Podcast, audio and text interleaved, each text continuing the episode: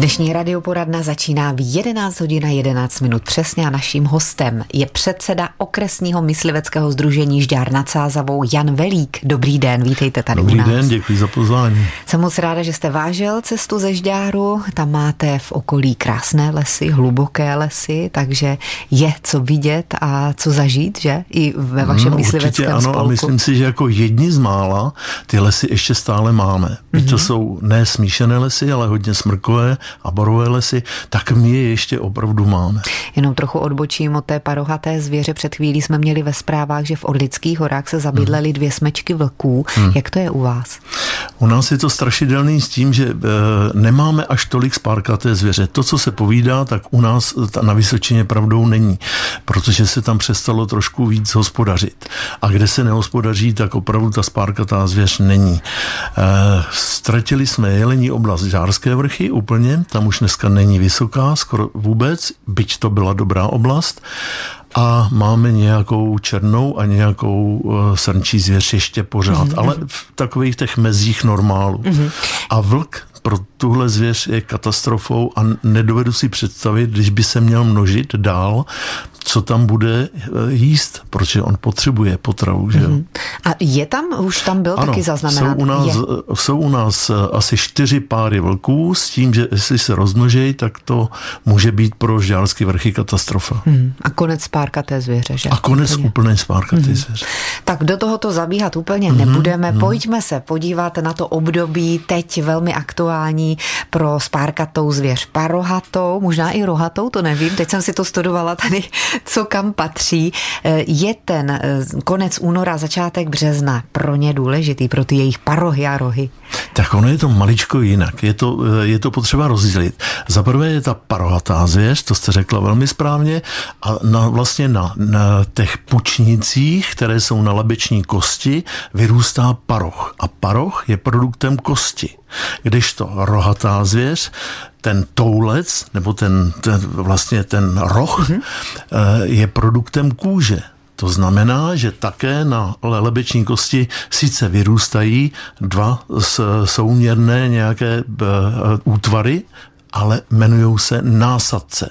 A podle těch tvarů násadců potom ty obepíná ten roh vlastní a roste do té podoby, jak vyrostly ty násadce. Mm-hmm. A roh není nikdy schazován, když to paroch jako produkt kosti je vždycky schazován každým rokem a každým rokem dojde k tomu úžasnému, nádhernému, co ta naše příroda umí a zvířata v ní, že ten paroch za velmi krátkou dobu takhle naroste. No a to je prostě neuvěřitelné. Z kosti říkáte, to znamená, že ten jelen nebo jiná parohatá zvěř musí mít velmi mnoho vápníků, produkovat, nebo jak to, jak to je možné, že něco takového může na hlavě vyrůst? Tohle je ten zázrak přírody.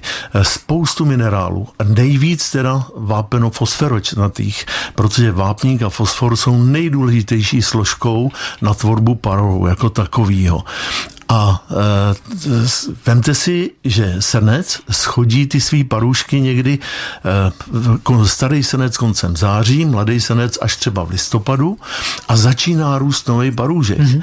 To, ale vemte, že do března kdy začne vytloukat ten paroh, když už uzraje úplně, protože ta struktura toho parohu, když roste, tak je chrupavčitá od sporu a postupně se zavápňuje mm-hmm. a postupně tvrdne. Je obepnutá líčím. To znamená kůží, která vyživuje ten paroch a jeho tvorbu ano. jako takovou. A teprve, když dozraje ten paroch jako takovej, tak to líčí začne svědit to zvíře, tak to srnce nebo jelena a on ho začne vytloukat. A uh-huh. vytlouká ten srnec většinou březen, duben musí mít vytlučeno. A jestli tomu dobře rozumím, kdybych si chtěla na ten mladý parůžek v období zimy sáhnout, tak bude měkký. Bude, bude měkký, ale hlavně je plný krve a jakýkoliv poranění toho paruhu v, té, v tom ronění, v té tvorbě, znamená deformaci toho parohu, protože když se protrhne ta slaboučká mechová kůže, říká se tomu líčí, tak když se protrhne, okamžitě začne ronit krev a v tu chvíli je nějak deformovaný ten parůžek. Buď tam vyroste nějaká výsada, nebo se pokroutí, nebo něco. Vytváří se ten baroch nějaké tři měsíce tedy? Zhruba tři, čtyři měsíce. prosinec, leden, únor, březen. V březnu to je, by měl být hotový. U srnčího. U vysoké, u jelenu je to úplně jinak. Ten jelen schazuje ten velký paroch až někdy staří jeleni. Až koncem února. A mladí jeleni až do konce března, začátkem dubna. Schazují ten paroch. Daňci to sami, ty ho schazují až březen, duben. Mm-hmm. Jo, to znamená, to schazování toho parohu je u té parohaté zvěře vždycky rozdílné. Doba je rozdílná. Ale růst toho nového parohu je vždycky tři, čtyři měsíce. Ano. A teď ještě poslední záležitost ohledně těch parohů, ať už je to u srnců, jelenů mm-hmm. nebo dalších. Mm, už jsme si řekli, čím se vyživují, ale vy jste mluvil o tom vytloukání. Mm. Mám si představovat to vytloukání tím, že se tře o nějaký, eh, o nějaký strom, o kmen stromu a ano. snaží se sedřít si to líčí? Určitě ne o kmen stromu, protože eh, ten, ten jelen i srnec i daněk potřebuje spíš eh, slabší větve, svět, jo, aby s nima soubojoval. Pro něj je to uh, sok. To Nácvik znamená, on potřebuje, ano, on potřebuje k tomu uh, slabý, tenký větve s většinou z listnáčů. Když se vytlouká na olši, tak paru bývá zabarven do tmava. Když vytlouká na borovici, je také do tmava. Ale když vytlouká polní senec na poli někde na bodláku, tak je to světlej paroch. On ho nezabarví. Ale má to jako souboj, musí to líko z toho dostat, proč ho svědí. Mm-hmm. Tam to už dorostlo. A ještě jedna věc. To líčí nejde najít. Ono hned sežere hned ho zebere, protože má obrovské množství vitaminů a minerálů, který on potřebuje k životu. Mm-hmm. Je to něco podobného jako lůžko u, u, u laní. Ano. Jestliže vykladou mláďata, nikdy ho nenajdete. Vždycky to lůžko to máma hned sní. Jelen lesní, daněk evropský, jelen sika, jelen sika japonský, jelenec běloocasí, los evropský, srnec obecný. To všechno je parohatá, spárkatá zvěř a právě o ní si povídáme s předsedou okresního mysliveckého združení Žďár nad Sázavou Janem Velíkem, který, jak jste slyšeli před chvíli, to je opravdu studnice. A možná bychom si měli říct, říct i to nejpodstatnější. Proč vlastně mají jeleni a další takové krásné parohy? První, co nás napadne, je to vlastně symbol jejich eh, mužnosti, nebo to, že čím lepší, krásnější parohy, tím lepší samec pro samici. Tak mohlo by to takto být. Eh, zkrátka ten samec vždycky to paroží nějaký vytvoří. Vždycky. A eh, je to teda nejen projevem mužnosti, ale je o to odvislá i pohlavní aktivita té zvěře. To znamená, když ten jelen, srnec, daněk má hotový paroch, je vytlučený, je tvrdý, je to kost, tak ho používá nejen na svou, na ten mm, pocit mužnosti, mhm. ale, ale i na to, že vlastně se musí zúčastnit spousty soubojů se svými soky. A tvrdí se, nebo se říká, že ten nejsilnější a nejlepší z těch, kteří, kteří se utkají o ty své samice, tak je ten vyvolený. Mm-hmm. To znamená, že ten se bude pářit potom dál. A to bývá tak v březnu, ty souboje? Ne, ne, ne, ne, ne, ne. Zase je to různý. Mm. Srnčí říje probíhá od poloviny července do poloviny srpna. Jelení říje probíhá od eh, poloviny srpna do poloviny, do srpen září, můžeme říkat klidně od začátku konce srpna do, do konce září. Následují hned daňci potom, to znamená ten deněk začíná rochat většinou, když končí jelení říje a pokračuje ještě celý říjen. Potom tam můžou být ty mufloni, který zase následují a říje muflonuje v listopadu, hmm. takže oni to mají krásně rozdělený. Hmm. A ten srnec, ten to má vlastně od toho poloviny července do poloviny srpna tak. Eh, probíhá ta říje. A teď pojďme k těm parohům, mhm. protože je to něco nádherného, když pozorujete jistě mm. na tom mhm. posedu nádherného jelena třeba, který tam někde na té mítině se prochází. Jakým způsobem se počítají ty jednotlivé parůšky? Prvně bych chtěl říct k tomu, že ne, není pravidlem, tak jak si mnoho lidí e, myslí, že prvním rokem to je špičák, druhým rokem to je e, teď tady krásně za dvoják čtverák, nebo dvoják, čtverák. čtverák. A vy jste říkal, tak teda, když tohle řeknete u zkoušky myslivecké, tak za to vyhazuju.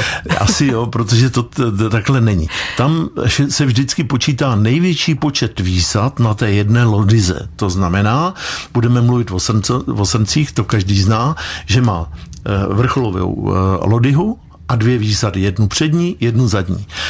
A je to vždycky šesterák. Mm-hmm. I mhm. kdyby na druhé lodize měl jenom jednu špici, tak budeme mluvit, být. že je nepravidelný šesterák, Aha. nerovný šesterák.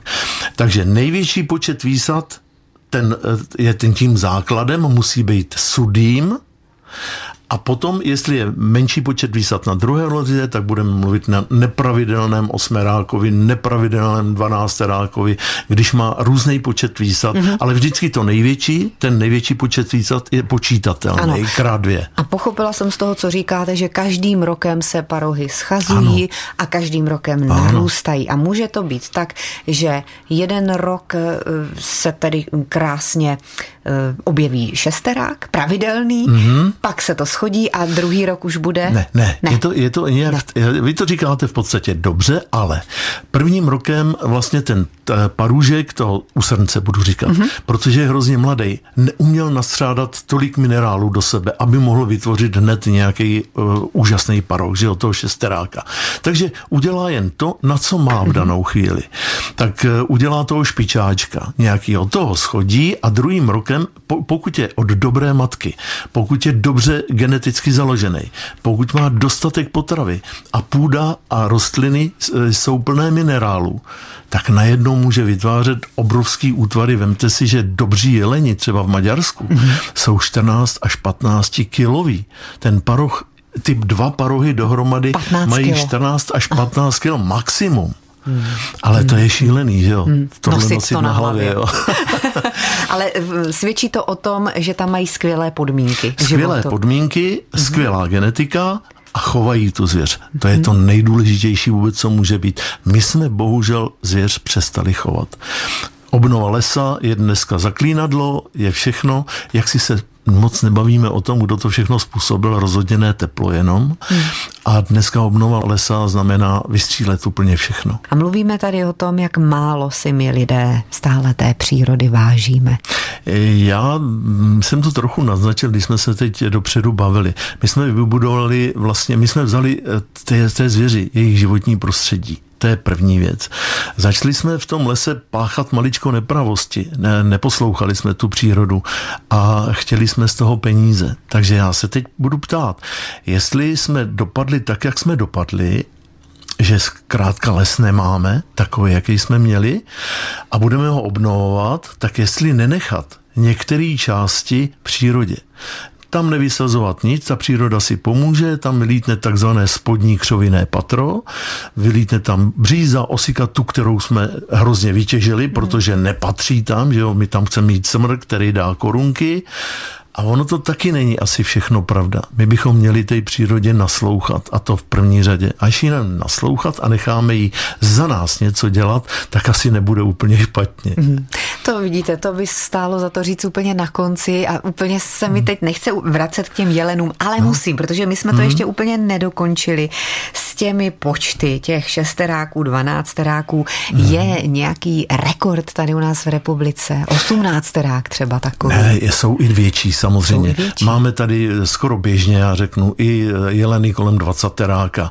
Eh, dřív v Rakousku, pokud chovali eh, tu jelení zvěř v oborách, tak se snažili to krmit pokrutinou a dokonce nastřelovat ten paroch v růstu ptačíma brokama.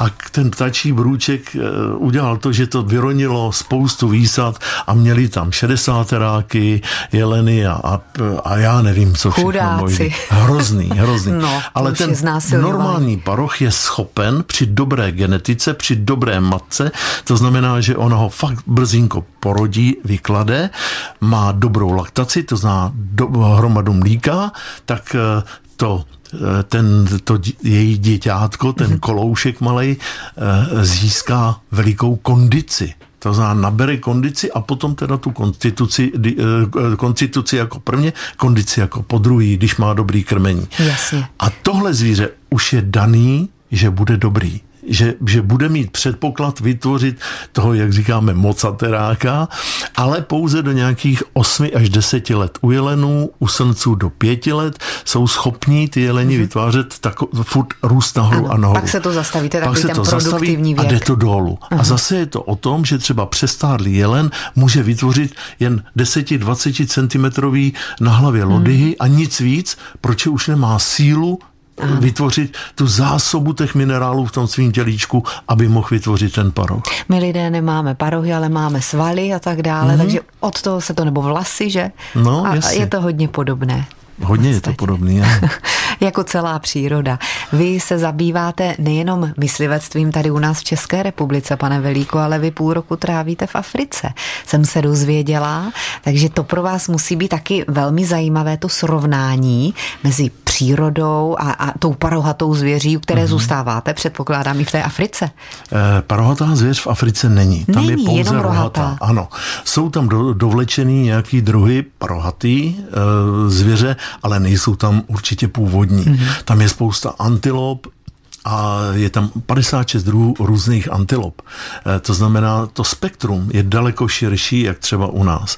A třeba v Jihoafrické republice, kde já jsem a kde působím nejvíc, tak e, je rozdělená ta celá Jihoafrická republika na farmy farmy farmářů. A ty farmy jsou ve velikosti od dvou do deseti, některé do 20 tisíc hektarů.